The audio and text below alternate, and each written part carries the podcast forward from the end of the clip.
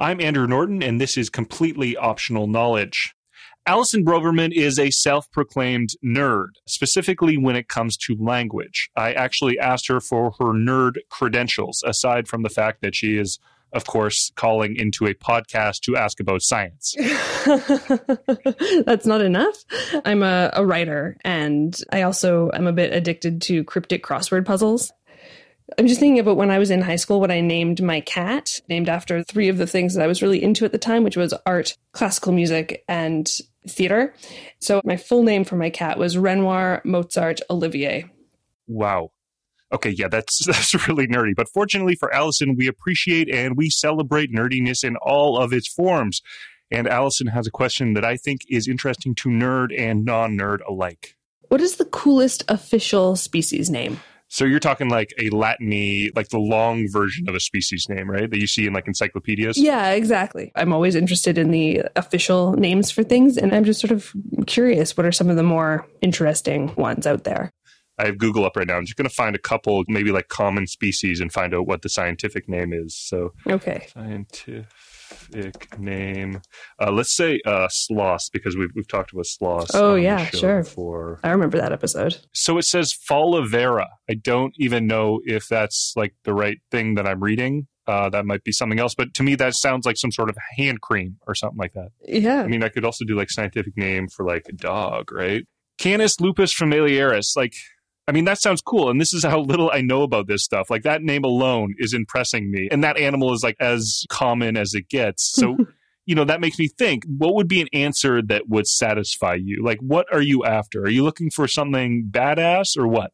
Yeah. I mean, badass sounding or really uh, sort of like poetic and beautiful as well also maybe a like the the Canis lupus familiaris, something that has a, a, clue to what the animal actually is. Like any of any of those things, I think would qualify for a cool official species name it's almost like you want one that you can tell someone about and they'll be like, oh, that is pretty cool. Yeah. Maybe we should expect a bigger reaction from our friends, but just them saying, oh, that's cool is enough for me, I think. Yeah. But. The other piece of it is I'm really into like the, the, the, trivia aspect of it. So something that's sort of easy to remember mm. that I hmm. can like maybe pull out in bar trivia and just blow everyone away.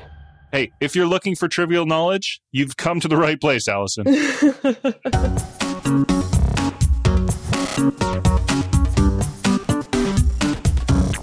I'm Andrew Norton, and this is Completely Optional Knowledge. Brought to you by Greenpeace. Ask, inquire, seek the truth. The show where we take questions that make you go, huh? And we try and make you be like, oh. Completely Optional Knowledge is presented by Greenpeace. Help support the show and show your support by signing up for news and updates at greenpeace.org slash USA slash knowledge. Amber Beavis has the very awesome sounding title of Senior Researcher with the Office of Australia's Chief Scientists. But before that, she worked as a taxonomist, which is the science of categorizing and naming species. It's not the sexiest of sciences. I know that there's like a species name that most people call them. You know, there's the lay person's term, and then there's like a fancy scientific, I want to say like Latin sounding name. So yeah, scientific names basically they're a two part. It's called a binomial name. It tells you about the evolution of the species just in two words.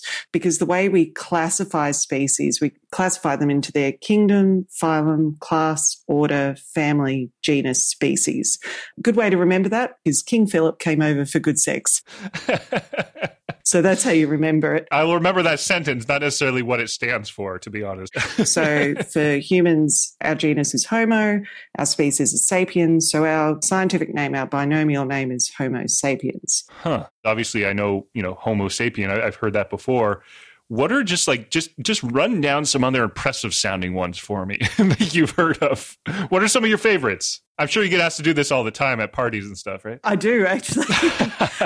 All right so there's a giant fossil turtle. Its common name is Owen's ninja turtle, uh, but its its scientific name is uh, Ninjemys oweni, which is essentially Latin for for Owen's ninja turtle. And the explanation that the authors gave for it was basically the name was for ninja in allusion to, and I quote, uh, the totally rad, fearsome, foursome, epitomizing shelled success, and emys from the Latin for turtle. And it was named after a scientist called Owen. Another really cool species name is a Phonophelma Johnny Cashi, which was named after Johnny Cash because this, this spider species was found right near Folsom Prison in California. Tried to escape. Exactly. And the mature males of the species are generally black, so like Johnny Cash's distinctive style of dress. That's pretty badass, right? I know. And I'm a uh, spider lady going way back, so I like that one. Um, another one I really like, it's it's a leech actually from Peruvia called Tyrannob sorry, Tyrannob oh.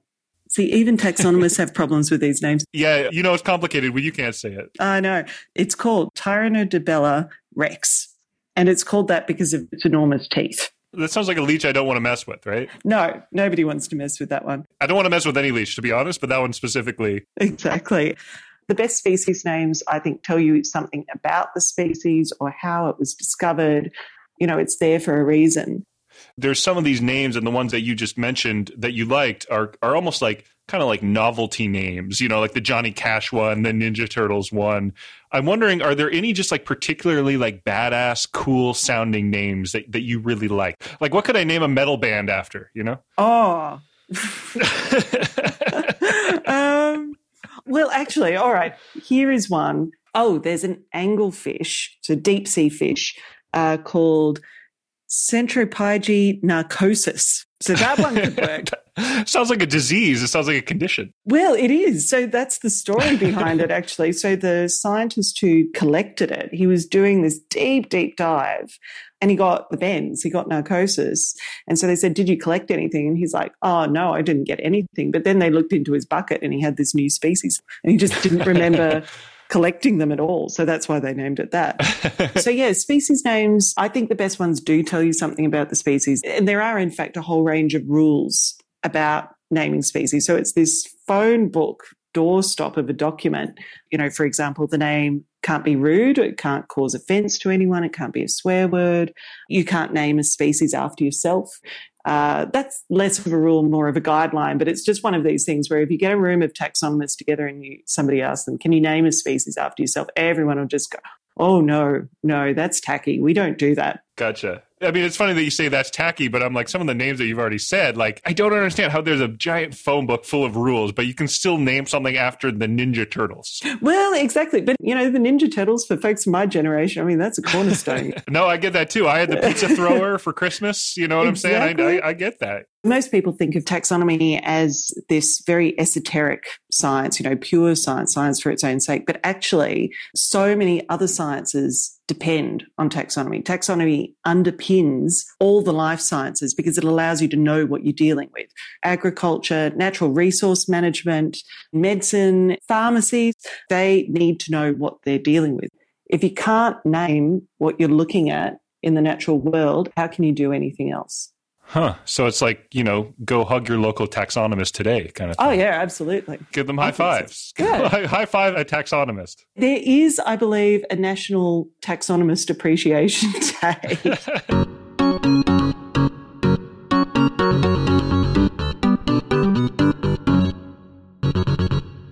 That's uh, fascinating. And uh, I mean, I'm glad I'm not a taxonomist because that means my dream of perhaps having a species named after me someday is uh, not impossible, like Johnny Cash style. One of my favorite ones was I forget the full name, but you know, uh, it ended with Narcosis, the one that sounded like the metal band. Yeah, I just love that the person discovered it by accident. That's how I someday hope to find a species, waking up from being passed out or something and accidentally making a big scientific discovery. I think that's the best way you could do it. Really. Yeah, just no effort whatsoever. That's the dream.